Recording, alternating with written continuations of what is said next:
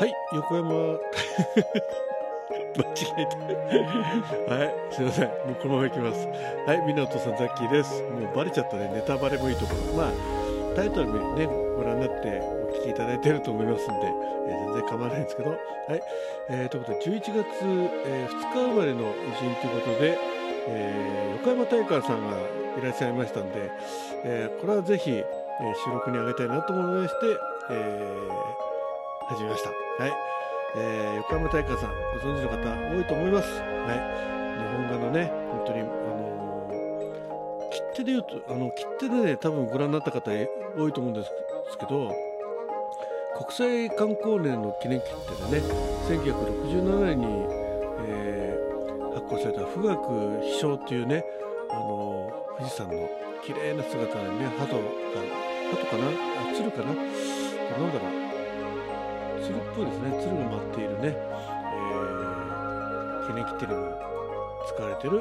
を描かれた横山大観さんのヒストリーをお届けします。ヒストリーだなんかっぽいね、エヌエイチケー っぽいでしょ。はい、えー、ということで横山大観さん、まあ、いろいろ、えーとえー、経歴はございますが、まあ、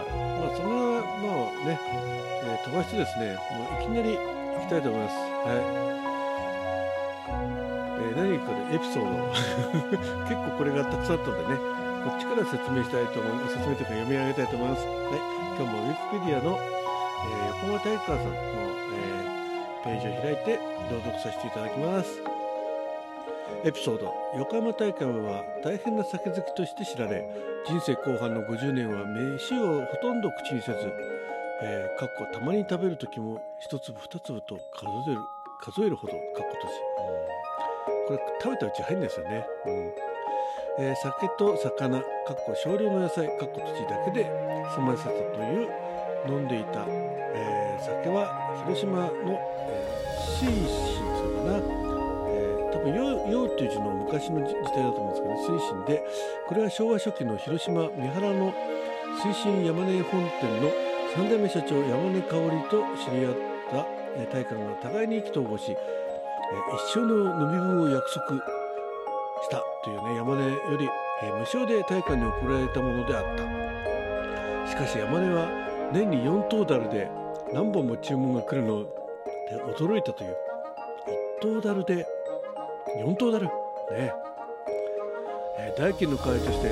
大観は毎年いちまいずつ自分の絵を無償で送り、結果水神、えー、酒造に大観記念館ができることとなったね。もう多分送ったお酒よりもものすごい価値があると思いますね。はい、うん、まあ、えー、この三原社長はね、えー、そんなつもりではなかったと思うんですけど、結果としてね、やっぱし、えー、大観のお酒人生を支えた、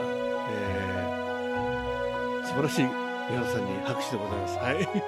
夫も最初から酒好きだったわけではない。若い頃はチョコに、さんばいで真っ赤になってしまう下戸だった。しかし大観の死の天心は、えー、日に、えー、日に二升とも言われる酒豪であり、酒の一升ぐらいの別にどうすると大観を叱咤したものだった、えー、飲んでは吐き、えー、ながら訓練をした結果ね、訓練ですよ。酒を飲むのも訓練ね。はい、本当に胃が荒れちゃって大変だろうなと思いますけどね。でもザッキーも学生時代ね、新刊コンポで飲ませて、飲んでは吐き飲んでは吐きでね、強くなりました。はい、まさに自分を見てるような物語でございます。エピソードでございます。はい、なおせんきゅうひゃくごじゅうごねん昭和さんじゅうねん頃までは毎日約いっ升ものの酒を飲んでいたものの、晩年は酒の量も減り、せんきゅうひゃくごじゅうななねん昭和さんじゅうにねん頃になるといちにちによん合飲むのがやっとだったという、ね、ここで一気にね、にねんぐらいでね、一気に、えー、衰えてきますね。最晩年のせんきゅうひゃくごじゅうはちねん昭和さんじゅうさんねんに入るなるといちにち、えー、ごとご酌ご酌だね、いち合の半分しか、えー、酒を飲めなくなっていた、ね、クジラ飲みっていうのかな、していたもののアルコール中毒にはならず、大病もせずきゅうじゅうねん近い寿命を全うした、ね、このね、ここですよ、ね、クジラ飲みっていうのはな、多分ね、あの、えー、花井だからプランクトンをはーって入れてね、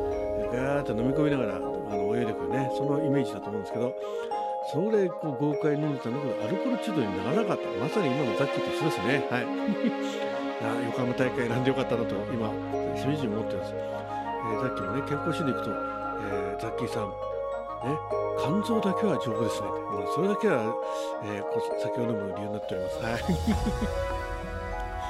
ねまあ、そんなに飲んでもねベロンベロに、えー、あ酔わないって言ってますもんな。あーちゃんに怒られちゃいます。はいえー、次のエピソード、東京美術学校の同期生である、えー、志田修宗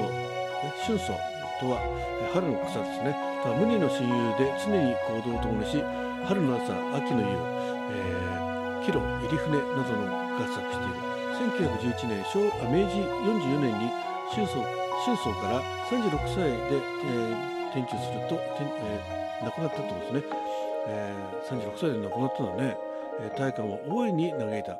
えー、志田修宗の追悼展の、えー、開催を主導し、自らも、えー、五柳っていうのかな、五柳っていうんですかね、えーえー、五つの柳先生というね、えー、作品を、えー、出品しました。ところがこれは東京国立博物館に、えー収められているそうです。大観は晩年に至るまで自身が日本画の巨匠と呼ばれるたびに「俊宗こそ本当の天才だ。もしあいつかっこ俊宗が生きていたなら俺なんかよりずっと前」と語っていたというところね。うん、あ本当に、えー、大好きな友達だったんですよね。で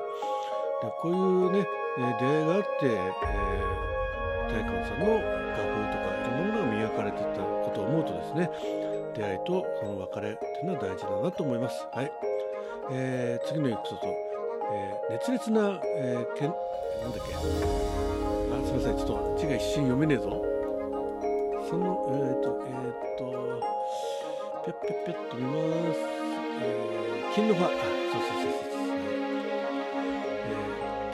えー、熱烈な金の葉であった父、えー、捨て彦。思想家として著名であり国粋主義者とも称された死天心の影響を色濃く受けた大観は自身も国粋主義者的な、えー、面を持っていた。日本の象徴である優美な富士山を転んで題材としたほか皇室にも絵をつどつど献上していた。また支那事変太平洋戦争当時の日本では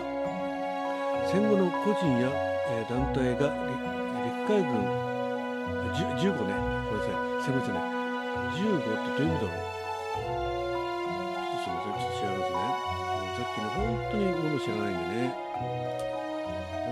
えー、っと、あ、じゅうごでいいんだね。戦争の自由国家で戦場における銃の後ろ、つまり、すなわち前線に対して、えー、直接の戦場ではないという意味。ああ、そうですね。まあ、要は、えー、戦場には行ってないけども、個人や団体が陸海軍に対して兵器生産費用分を給付寄付する運動に盛んに行われていた。えー、大観も自ら売却した絵の代金を帝国陸軍に寄付し、えー、きゅうじゅうなな式銃撃機の愛国よんひゃくよんじゅうごかっこ大観号などを献納している、えー、戦闘機を献納してたんだね。戦後には、えー、ジーエイチキュー より戦犯扱いとして、えー、社として取り調べを受けたこともあったということですね。まあ、やはりこう社会の情勢の中でね、えー、またあの、えー、近くにいる方々の影響を受けるというのはこれは仕方がないことでねあります。まあえー、それを今はねどうのこうの言う必要もないと思いますけどね。はい。ということで次のエピソード、太平洋戦争末期のせんきゅうひゃくよんじゅうごねん昭和にじゅうねんさんがつここのか空爆、えー、空襲を案じた弟子樫山南風の仲介により東京都世田谷区世田の、えー、小坂純三邸の居室に大観夫婦が身を寄せた。大観の自宅は翌日の東京大空襲で焼失したため九死に一生を得ることになった。ね、本当に一日遅かったら大観のあの世はもうなか、ね、見られなかったかもしれないですね。はい、そして、えー、ここねすごくちょっと雑記的にはねぜひ皆さんに知ってほしいなと思いました。えー、大観のタッチは独特ながら一見模倣しやすいと考えられ、戦前の一時期大観を語り地方の、えー、富豪の、えーえーえー、富裕層か、えー、富裕層のね、これでは総風景って書いてあるんですけど、えー、意味は、えー、富裕層の、えー、食客となって渡り歩く無名画家が多数現れた。この時彼らによって描かれた作品の数多く存在している。えー、地方名士の子孫には直筆と、えー、信じて所蔵しているものも多く多い。これらの模倣な作ないし、えー、贋作にを指して揶揄的に、えー、田舎大観と呼ぶことがある。これらも含めて贋作が非常に多い画家としても知られ、鑑定の結果、えー、直筆神筆っていうのかなと判定された作には大観番号という番号が作られて保護されているね。はい、えー、でこのね次がね「六線画家画法は天心に、えー、空気を描く工夫はないか」と問われ、えー春草らとともに考え出したもので、これはね、えー、輪郭を隠すっていう意味だと思うんですけど、この富士山のねうーん、えー、富国飛翔とかね、あと秩父連峰州